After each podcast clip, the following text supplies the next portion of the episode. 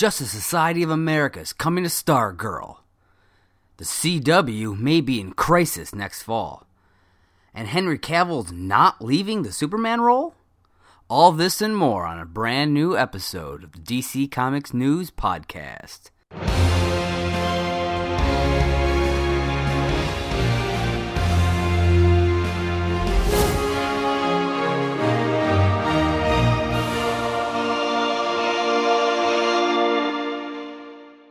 Hey there, everybody. It's Josh Rayner, editor in chief of DC Comics News. I'm here to bring you all the news in the world of DC Comics, and we have a lot in store for you this week. Uh, I'm just going to kind of jump right in.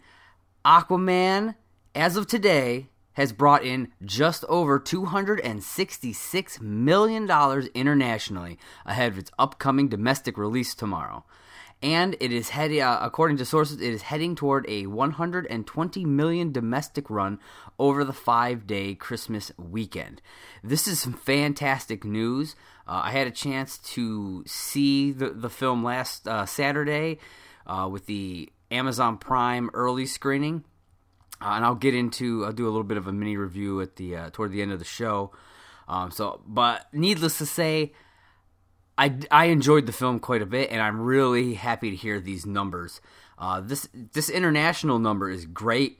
Um, I know it opened in China a couple of weeks ago, and it it, it, did uh, some some records hitting like I think it was like 94 95 million uh, in China's opening weekend, which is huge. Uh, and to have you know already have over 260 million dollars before the domestic uh, opening, that's fantastic. You know, that's I feel like this film is going to have some some great legs. Uh, and seeing the projections for 120 million for the uh, for the Christmas weekend, that's fantastic. I'm really excited to uh, to see what comes next. DC really needs uh, needs a boost in their film division, and uh, I think this will help. And I think it'll be a good sign leading into Shazam. People will be starting. Yeah, people are, are starting to get a little bit more excited for these films, and with the uh, the fun tone of it, and, and seeing the, the, the fun tone in the trailers for Shazam, I really think uh, that it's gonna do nothing but help uh, the the, the, the current DC film universe. So I'm really really excited to hear these numbers. Uh, and speaking of Jason Momoa, uh, while speaking with Entertainment Weekly recently, the topic of whether or not Henry Cavill would be leaving the role of Superman came up, and uh, he came out and flat out said, "No, he's not leaving the role." um, I have the clip here, so uh, take a listen. He's absolutely not. Of course, I don't want him to. He's a, he loves the character and he's not 100%. All right, so that's not going to happen. No, it's absolutely not. Yeah, so I mean, he he seems real real sure that uh, Cavill's not leaving the role, and and that makes me happy. I just hope that uh, WB has some sort of plans for him. Whether you know, maybe they fi- they did finalize uh, a cameo for the upcoming Shazam movie. That would be cool. But what you know, what us fans really want is a Man of Steel 2. So hopefully that's still in the cards, and that they're just you know not telling us, even though you would think they would want to tell us, but maybe they just don't want to get ahead of themselves. So here's hoping that we get a Man of Steel 2, and that uh, what Momoa is saying here is is accurate, and that you know his intensity about Cavill not leaving the role is true. I, I'm keeping my fingers crossed on that one. We also had some casting news for the upcoming film Birds of Prey and the Fantabulous Emancipation of One Harley Quinn. Uh, we had three uh, pieces of casting news. The biggest one being Chris Messina. Uh, you may know him from uh, the TV shows Damages, The Newsroom, uh, The Mindy Project, and this year's Sharp Objects. He has been cast as Victor Zsasz, a sadistic serial killer who carves a tally mark onto himself for each of his victims. We also uh, got confirmation that comedian Ali Wong would be joining the film, as well as Robert Catrini. Uh, Wong will reportedly be playing an unnamed associate of Renee Montoya, while Catrini's role is currently undisclosed. Uh, Wong is best known for her stand up specials uh, and has also acted in and written for Fresh Off the Boat and Always, uh, Always Be My Maybe. Catrini is a TV veteran, having uh, guest roles in everything from seaQuest 2032 to Punk'd. He recently appeared in AMC's Preacher as an unnamed gruff sergeant. Birds of Prey and the Fantabulous Emancipation of One Harley Quinn is scheduled to open in theaters on February 7th, 2020. I'm actually really looking forward to this movie. Um, ever since it was announced that there wasn't going to be a Batgirl, I've been a little hesitant on it because you know you can't have can't have Birds of Prey without Barbara Gordon, Batgirl. We haven't heard anything about whether or not just the character of even Barbara Gordon will even be in this film or not. But when when when Margot Robbie announced the title being Birds of Prey and the Fantabulous Emancipation of One Harley Quinn, it, it actually kind of made me perk up because this title it, it makes it seem like it's it's gonna be not necessarily a Harley centric film, but it'll have a little bit of a lighter tone and it will have that centralized story that will probably re- revolve around Harley and won't necessarily be as uh, driven with the, the, actual birds of prey, meaning that it, it, it probably won't nece- it won't be actually necessary to have Barbara Gordon there, since it will have a little bit more to do. It'll be a little bit more focused on what Harley's doing and and probably her, you know, with you know the emancipation of her probably getting away from the Joker and how uh, these other women help her to get out of you know, from under him and uh, to kind of branch out on her own. You know, kind of uh, you know like we've seen in the comics recently. So I'm uh, I'm really looking forward uh, to that one. Uh, next up, we have uh, some TV and streaming news we have some casting announcements for uh, Stargirl. We have Our Hourman, Starman, and Wildcat are coming to uh, the upcoming DC Universe show Stargirl. Uh, first up, Lou Ferrigno Jr. has been cast as Rex Tyler, the Golden Age Hourman. Hourman is a founding member of the Justice Society of America and uses a drug called Miraclo that gives him powers for one hour with each dose. Next, Joel McHale has been tapped to play the role of Sylvester Pemberton, the Golden Age Starman, and another founding member of the JSA. He wields an anti gravity weapon called the Cosmic Staff and has a sidekick named Stripesy, who is actually Stargirl's stepfather, Pat Dugan. And finally, Brian Stapf has been cast as Ted Grant, aka Wildcat, who's also a founding member of the JSA. Uh, Ted Grant doesn't have any powers, similar to like a Batman, uh, but he is a world class boxer. So we'll get probably get a little bit of that that kind of Batman type action uh, from him. The series is slated to premiere on the DC Universe streaming service sometime in 2019. Probably more since they're just now doing some of the casting. It'll probably be uh, like the fourth quarter. Um, probably like kind of where Titans is right now. You know, probably those last three months or so. Probably be that last uh, show of 2019, most likely. Um, I'm actually really intrigued by this show. I don't really know a whole lot about Stargirl. I haven't really read much uh, on this character. I know that it uh, was Geoff Johns' start, and he's you know he's the one running this show. So I, I am you know I, I love that fact because the amount of love that he has for this character, I, I know he's going to bring that to this series. And hearing, uh, you know, some of these these cast members and, and hearing that uh, the Justice Society of America is going to be a strong part of the show, that really excites me, and it makes me very, very hopeful that we're going to finally get a, a, good uh, a live action version of Alan Scott, the, the original Green Lantern uh, that I'm really excited to, uh, to, to see what they do with that if they go ahead and do that and, and what that would look like in a live action setting because uh, I, I've read a lot of those Golden Age Green Lantern issues and I gotta say he he's a fascinating character and I would love to see more from that. And maybe we'll even get uh, like some some Jay Garrick going on. I mean, we've seen Jay in uh, the CW's, you know, The Flash, played by John Wesley Shipp, uh, who I'll talk who I'll talk a little bit about later as well. Um, but you know, we'll get a, you know hopefully a new iteration maybe of that, and really kind of open up this uh, DC universe um, franchise of shows that uh, is coming out. Next up, Crisis on Infinite Earths is coming to the CW in 2019. At the end of the recent Elseworlds crossover event, it was revealed that next fall we would be heading into one of DC's biggest events to ever hit the stands Crisis on Infinite Earths. Uh, this story took place in the mid 80s, had a lot of crazy stuff go on. Um, this is where we got, you know, the monitor and the anti monitor. And you know, with the Elseworlds crossover and having the monitor in there, it, it, makes sense that this is where they'd be going next. You know, he talks in the in the crossover. He talks about you know how there's a, a, a more powerful being coming, and I mean to me, obvious that to me it seems obvious that he's talking about the Anti Monitor.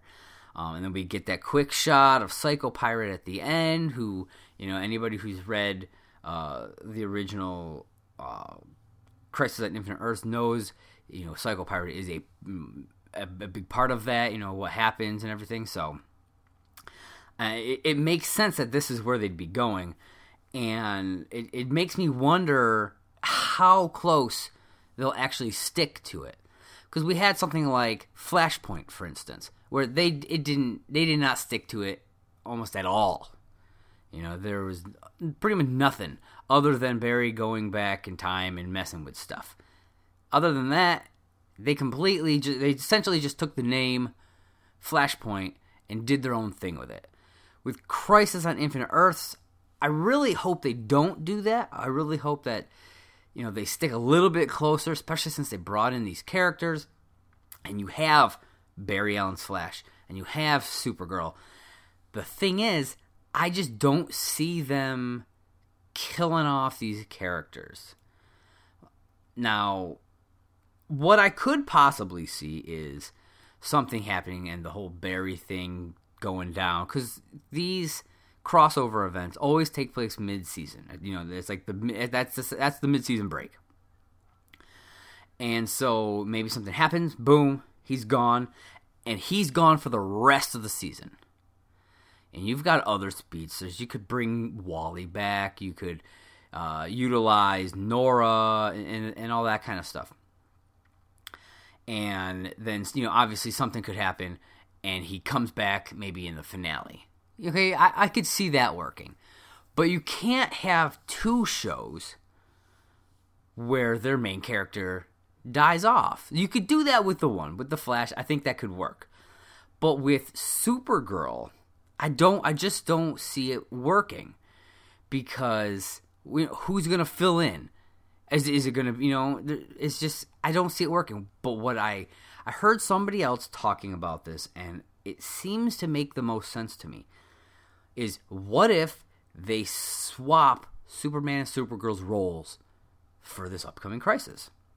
And instead of Supergirl being the one to go, it's Superman. That I could see. You know, that even though with the stuff that we saw at the end, it would be kind of tragic. And maybe that's what they're going for. They want some real heartfelt tragedy. They want you to really feel this stuff. And I could see them doing that. I mean, it's not like he's on the show that often, anyways. So, uh, I don't, I don't know. I don't know where exactly they're gonna go with this, but uh, I'm really interested to see it, and I can't wait for next fall. Let me know in the comments what you guys think. Do you think that they would do you think they they would ever even attempt to kill off Superman in that way? Um, do you think that would be a good idea? What do you think that? Uh, what do you think Crisis on Infinite Earths will mean for this uh, CW universe? Let me know. Next up, uh, Gotham wraps filming on its final season. The final season of Gotham uh, is set to debut next month on January 3rd. It's only a few weeks away and uh, some tweets went out uh, from various cast members showing that they got together. They had a, a rap party and everything. So Gotham has officially finished filming forever. Finished, you know, wrapped his last episode, and it is completely done. And that's really sad to me because it is. It has become over the last five years. It has become one of my favorite uh, DC shows on TV, and it's really sad that it, it, it's ending. Like I understand, this show has just gotten increasingly nuts over the years, and you can really only go so far before it becomes just too ridiculous. Like the show is inherently ridiculous, and that's one of the things that I love about it. But you know, you can only go so far with the ridiculousness of it. Um, but it, no, you know, no matter what, it's still really sad. And the fact that it's a shortened season, we're only getting twelve episodes. But we are gonna, fi- you know, in the final episode, we are, you know, they've already confirmed that we are gonna be seeing Batman. It's gonna be like a time jump. And we're gonna see all that. So uh, I, am really excited to see their take on No Man's Land and uh, you know bring, bringing characters like Bane and stuff like that. So I'm really excited for it, but it's kind of bittersweet because I don't want to see it go. And speaking of finales, uh, and Batman for that matter, uh, we are going to finally be seeing Batman on the new DC Universe show Titans in the season finale. The um, season finale comes out on Friday, so a couple days from now. And in the trailer for the, the season finale, we see several shots of Batman. Uh, the episode, I believe, is titled Robin versus Batman. So I'm actually really uh, excited to see this. I didn't think they were going to go that route, um, at least not in the first season. And I, I'm interested to see how it'll tie into this last episode that had a lot to do um, with uh, with you know Rachel and, and, and, the stuff going on with her because it seems like it seems like it's just switching gears and focusing on on Dick and and this whole Batman thing, but will it be linked somehow? I'm really interested to see. I love this show. It's fantastic. It had um, a rocky start from that first from that pilot, but with pretty much every show, the pilots are a little rough in comparison to the rest. So I'm just glad to see that they've really punched it up, and it's a fantastic show. If you if you're not watching, you, you get on there, subscribe. Um, if if you're in the U.S., subscribe to uh, you know the DC Universe app. Uh, it's only seven ninety nine a month. Um, if you do the the yearly subscription, you get twenty percent off. So it, it, it's a really good deal. And, and next month we're getting uh, the first portion of the new Young Justice uh, Outsiders episodes. So that's fantastic. We're going to be getting, you know, Swamp Thing and Doom Patrol, Stargirl, and a, and a Harley Quinn animated series. And you know, this is just it's going to be fantastic. I'm really excited. If you're not on DC Universe, get on it because it is fantastic. And Titans is amazing. So definitely check that out. Check out the season finale this weekend and uh, let me know what you guys have thought. If you know if you're watching the show, let me know what you think because uh, I'd love to talk to some like-minded people. See, even some people who maybe if you're not super into it, just let me know. You know what you don't like about it. You know, um, we can have a discussion about that. I think it'd be fantastic. Uh, that's it for the TV and streaming news. Uh, we have a couple stories in comic book news. Uh, Vertigo's acclaimed series Border Town has officially been canceled. After allegations of sexual abuse against Border Town writer Eric Esquivel surfaced, uh, the creative team of Tamara Bonvillain and Ramon Villalobos officially left the project, and shortly after it came out that DC was canceling the book altogether, uh, they canceled orders for issues 5 and 6 and have made issues one through four returnable, which is that's a big deal. You know, that's not something they usually do. Uh, even when they cancel a book, they don't make their books returnable. But with the the situation that that happened, I I totally understand. Um, me personally, I love the book. Uh, I was really enjoying it. So on that aspect, I'm sad to see it go.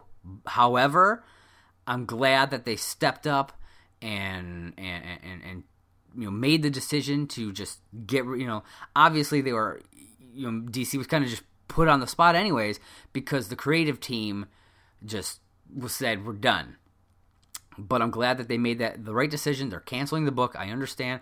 I don't think that it would be a good idea to just hand it over to somebody else because you would still have you would you would still have the you know the previous stuff from that guy that you'd be working off of and anybody who would want to like jump into it would have to read his stuff and you know it's just it's better to just wipe it out unfortunately you know like i said it's i, I love the book personally but you know sometimes you gotta just do what's right. You got you know you gotta just bite the bullet and, and get rid of stuff like that because you can't be having having people like that doing things like this. It, it, it just it can't stand. It has you know people have to take a stand and people have to uh, take that responsibility and and deal with the consequences of their actions. You know and and you know what i don't feel sorry for this guy one little bit. It's a it's a shame that the book got canceled but this guy his his career it, it's done. He shouldn't be working you know on high honestly the only thing he should be doing is writing stuff on his couch and posting on the internet because anybody can do that. But he shouldn't be getting paid big bucks to be doing this kind of stuff uh, when he's you know doing shit like this. So sorry for the the s bomb there, but it it, it really kind of irks me when when you find out stuff like this, you know. And we were actually scheduled to do an interview with this guy, and I don't know. It really, it really, it really bummed me out, and it really kind of, kind of made me, kind of made me mad about about the whole situation. But I digress. The book has been canceled, so that's that's really all there is uh, left to say about that. Next up, Batman number 75 is set to kick off a huge event and the end of Tom King's run. In a recent tweet, writer Tom King gave some insight on the future of his Batman stories, including marking where the Bat event uh, that will end his run is scheduled to begin. Uh, the tweet reads Coming in Batman 60, which actually came out a couple of weeks ago, uh, wraps up post wedding Cold Days arc, reads King's tweet. 61 through 69 Nightmares. Epic arc scraping at the soul of Batman, with a flash break at 64 and 65. 70 through 74 The Fall and the Fallen. 75 The huge Bat event with a secret name that sets us up for the end at 105. Now, if Batman maintains its twice monthly release schedule, Batman 75 should be released in late July of 2019. Uh, King has expressed his plans to author a 100 issue run of Batman. Uh, he said this like right after the um, the whole wedding thing came out with issue 50. He said that this is just the you know the first half of a long uh, story that he's telling and uh, the latest solicited issues for number 64 and 65 are scheduled to be released in February and feature a story written by Josh Williamson, the affirm- which is uh, the aforementioned uh, flash break that he said in the tweet. Now, this is because King is stepping back for a little bit to work on a secret television project. Um, I know he talked about it in uh, at uh, New York Comic Con, I believe, that he's doing uh, a, a, television project, and that's why he's stepping back for a couple issues to, uh, t- to take on take on something different. So, good luck to him, and uh, I look forward to to uh, seeing the the remainder of this story. Now it's time for the spinner rack. Uh, the spinner rack is where I give you guys my top five choices of books that came out this week. And I'm going to start with number five, which is Teen Titans number 25. Learn the secret origin of Crush, daughter of Lobo, when Crush drags Djinn along on a road trip to find an important item from her past. The two get into hijinks that make even Thelma and Louise jealous. Crush is on a hunt f- for Obolus, the mysterious alien chain that once protected her as a child. But here's the kicker it's in the possession of a man named Ezekiel who killed Crush's adoptive human parents. Plus, in the backup story, learn how Roundhouse got home from space in Teen Titans number 21. Number 4 is Nightwing number 55. The repercussions of the cataclysmic events of Batman number 55 continue as a scarred Dick Grayson has given up his vigilante persona in favor of a normal existence. A new job, new friends, new life. All are compromised when a safe house full of old Nightwing gear falls into the wrong hands. Confronted with a past he's worked so desperately to escape, will Dick answer the challenge? The newest chapter of the evolution of Dick Grayson reaches its next level in Nightwing number 55. Next up is Lucifer number 3. Lucifer is in misery. No longer able to heal his broken body, escape seems further away than ever, until hope arrives in the form of a mad poet. Meanwhile, a tome of prophecy is found among the cookbooks, and a finger or two are lost down the side of the couch. In another crazy issue of Lucifer by Dan Watters. My number two pick this week is Freedom Fighters number one. Line up for this all new maxi series set on Earth X, where the Nazis won World War II. 20 years after invading and occupying America, Germany wiped out all metahuman resistance, including the original freedom fighters. Fast forward to the present day, and a new team of freedom fighters emerges to challenge the Nazi occupation once again.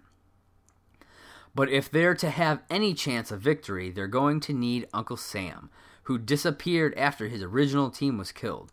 The 12 part epic Death of a Nation storyline kicks off right here in Freedom Fighters number one.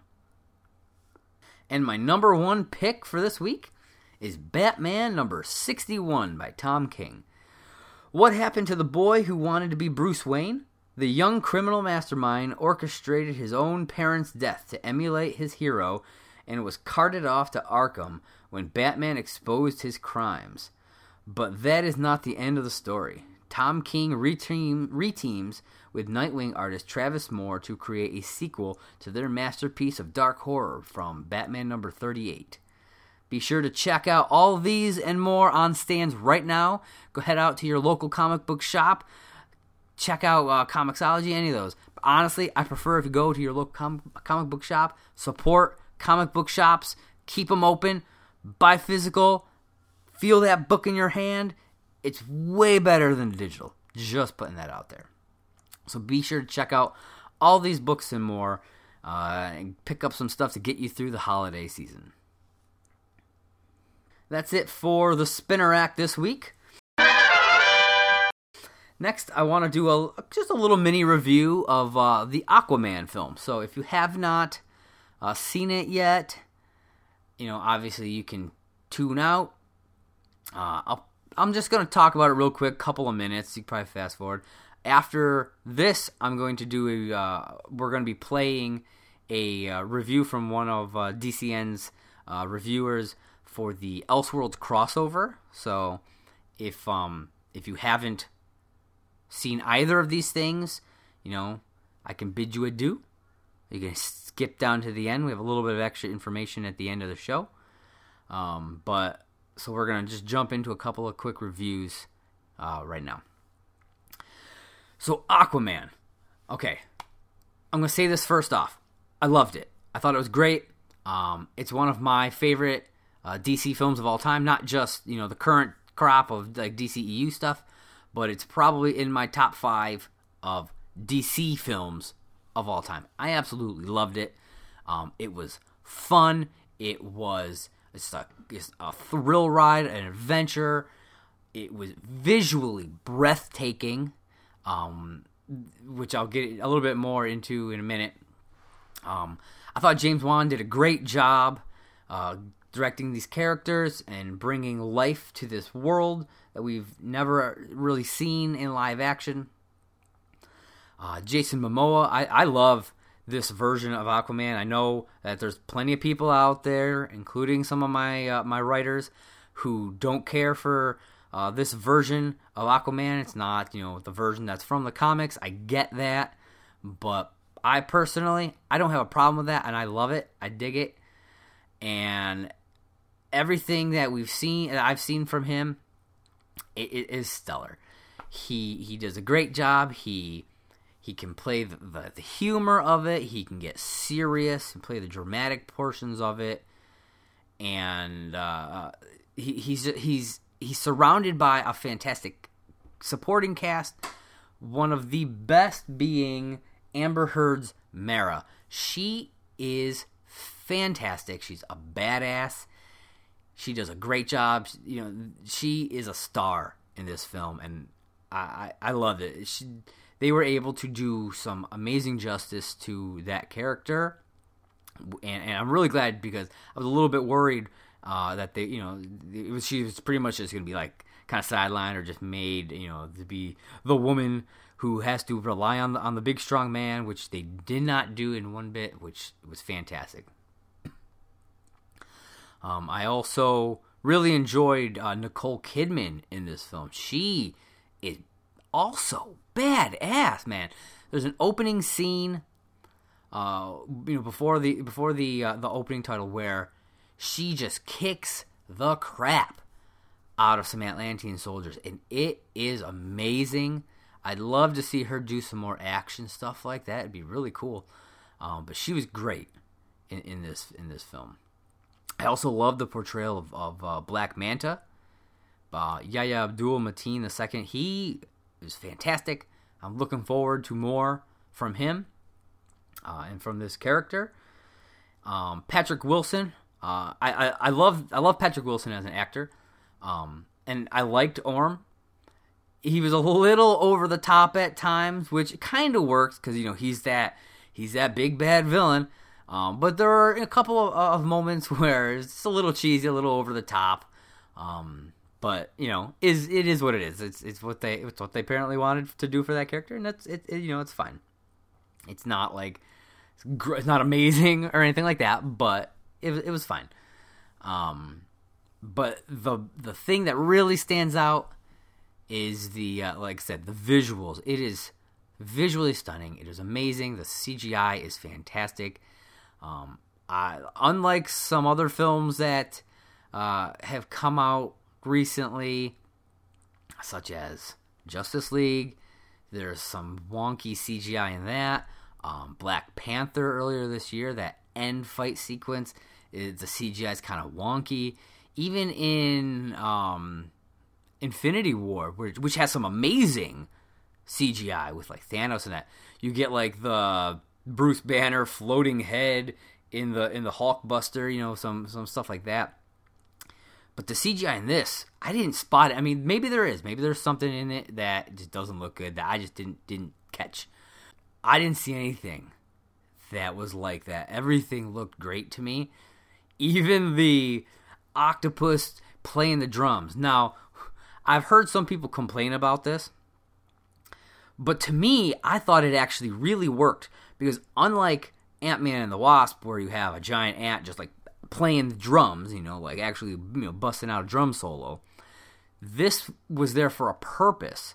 You know, it was the big tribal drums, and it was that it was for something specific. It wasn't just like an innocuous scene that was just there. It was part of something, and it was to me it was believable, and it was literally just one shot. And it didn't throw me out of the film in any way.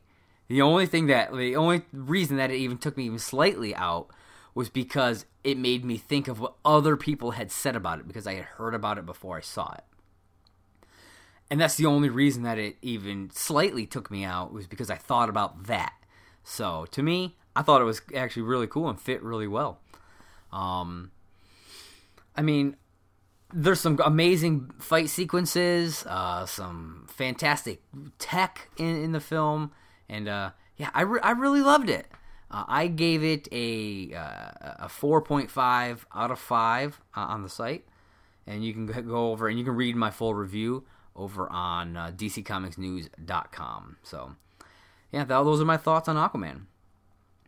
next is going to be our review of the Elseworlds crossover. So sit back uh, and enjoy the, uh, uh the the review from uh, uh, our reviewer Sean uh, Blumenshine, and yeah, enjoy. In the new Arrowverse crossover, a mad scientist rewrites reality, resulting in Oliver Queen becoming Barry Allen and vice versa. The two travel to Earth 38 to seek help from Supergirl when their friends don't believe them. What was interesting about this crossover for me was the decision to have the three episodes distinctly represent their respective shows. Last year's Crisis on Earth X had one plot and tone throughout the entire crossover. This year the creators clearly tried to make an episode of each show that are tied together but still separate. The Arrow episode is more grounded, it's grittier, it's darker, while the Supergirl episode is a lot lighter, it's a little crazier, it's bigger. Uh, the supporting cast of each show are only in their respective shows, so Felicity is only in the Arrow episode, while Jimmy Olsen is only in the Supergirl one. My favorite of the three episodes is easily part three of the Supergirl episode. Part of that is because Supergirl is my favorite of the three shows, and it does feel like an episode of Supergirl. Additionally, I think it features the best character writing. In the first two parts, Kara really only exists to hit things, but the finale gives her some nice scenes with an alternate version of Alex. Their connection is really sweet and really enjoyable. Oliver also has a pretty strong arc in that last episode. He kind of has to realize what his worth is versus Kara and Barry, and his admiration for the two is really endearing. And Green Arrow confronting the Monitor all by himself is one of the coolest things the character has done in this universe. Speaking of the Monitor, I genuinely love how comic book this crossover is. It's really, really crazy and over the top, but they play it straight.